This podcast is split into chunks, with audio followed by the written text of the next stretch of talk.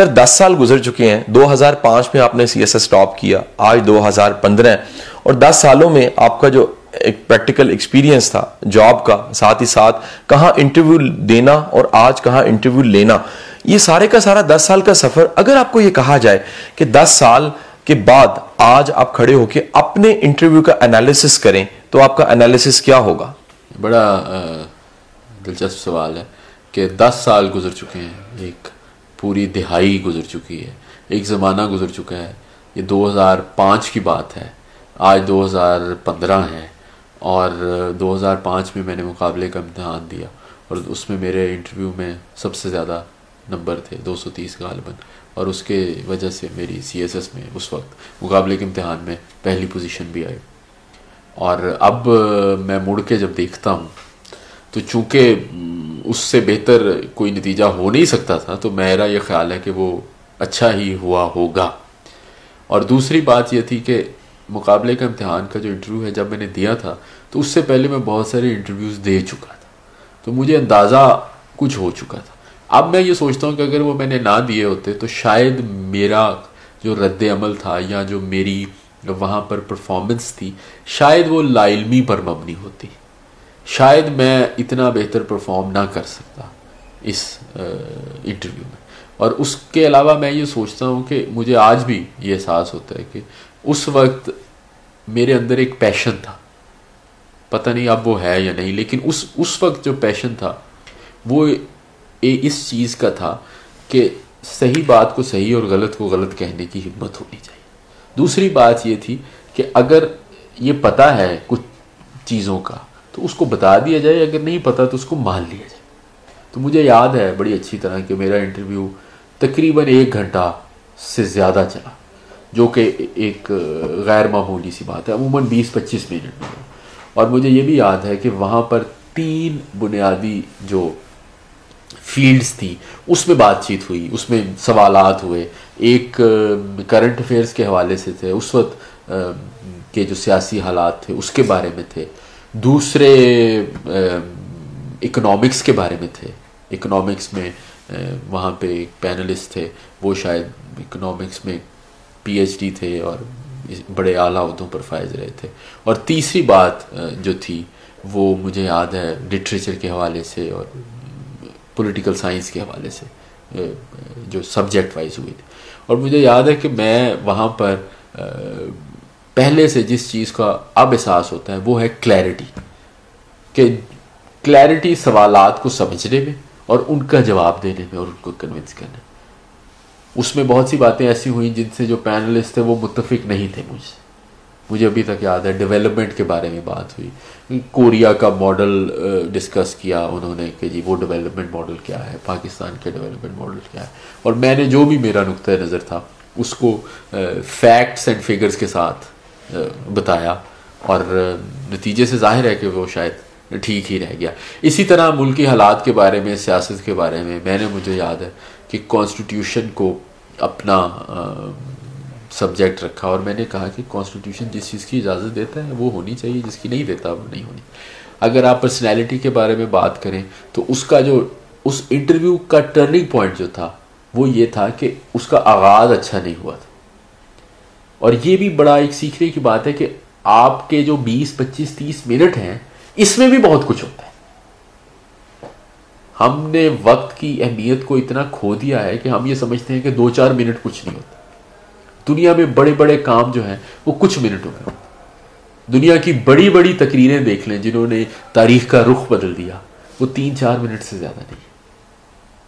دنیا میں بڑے سے بڑی ایجادات بھی ایسی ہوئی ہیں کہ جس میں کچھ منٹس میں کسی سائنسدان کو ایک خیال آیا ہے اس نے وہ بات کی۔ آپ شاعری کو دیکھ لیجیے آپ ڈرامہ کو دیکھ لیجیے بڑے بڑے خیالات، بڑے بڑے نظریات کو دیکھ لیجیے بعض دفعہ وہ ایسے کلک کرتے ہیں اور وہ آ جاتے ہیں۔ تو ہم یہ سمجھتے ہیں کہ اگر مجھے چھ گھنٹے دے دیے جائیں تو شاید میں بڑا اچھا انٹرویو دے دوں۔ وہ چھ گھنٹے میں آپ جتنا زیادہ انٹرویو دیں گے، اتنے زیادہ کنفیوز ہو وہ کم ہو تو اچھا ہے۔ اور اس کے اندر بھی چیزیں بدل رہی ہیں۔ آپ نے ایک سوال آیا، آپ نے اس کا جواب دیا، آپ یہاں چلے گئے۔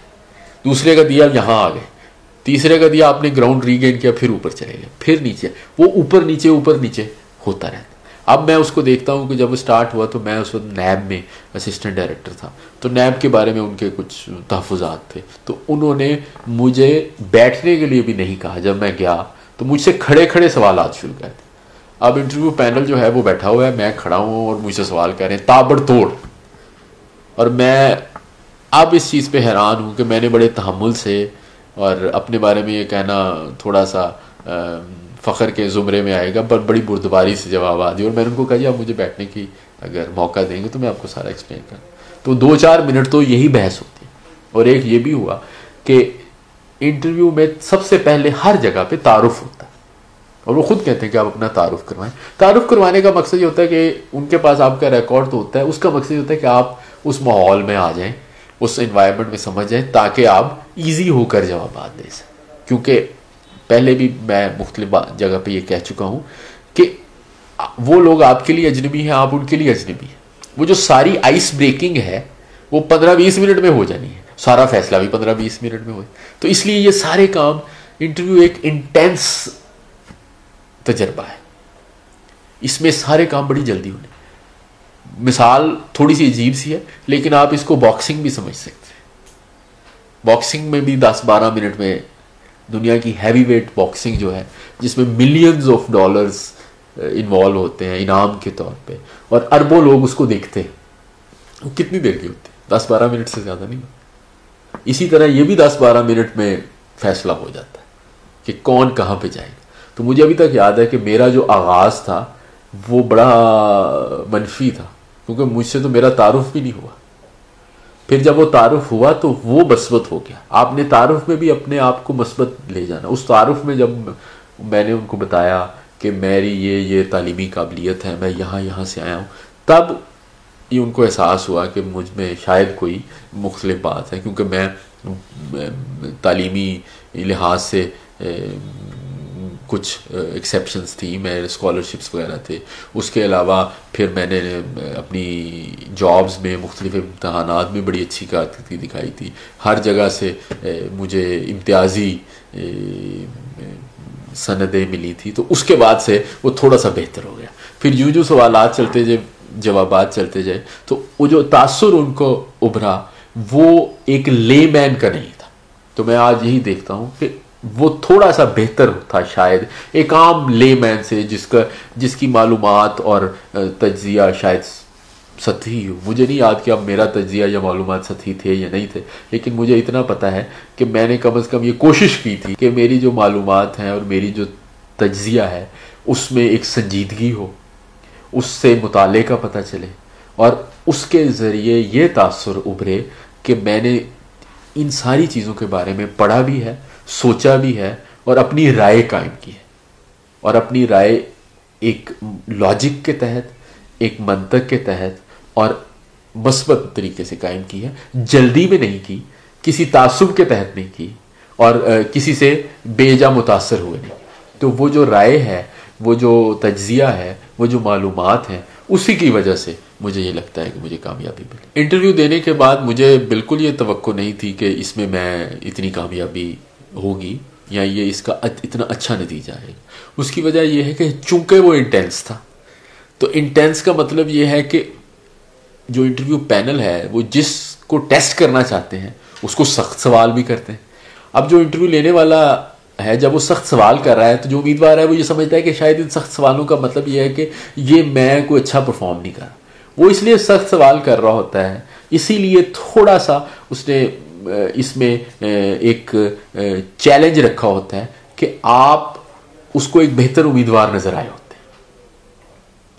آپ اپنی تعلیمی قابلیت سے، اپنے مضامین سے۔ کیونکہ سی ایس ایس کے انٹرویو میں بھی ان کے پاس ریٹرن کا رزلٹ تھا، تو میرے تحریر امتحان میں بھی اچھی پوزیشن تھی، کافی اوپر۔ تو ان کو یہ بھی پتا تھا کہ جی میرے فلاں فلاں مضامین ہیں، اس میں بڑی اچھے میری مارکس ہیں، تعلیم میں اچھے مارکس ہیں۔ آلریڈی میں ایک بڑی ذمہ دار پوزیشن پہ موجود تھا۔ اس کے علاوہ بہت ساری ذمہ دار پوزیشنز پہ منتخب ہو چکا تھا، بہت ساری ٹریننگ کر چکا تھا۔ تو وہ مجھے باقاعدہ ٹیسٹ کرنا چاہتے تھے۔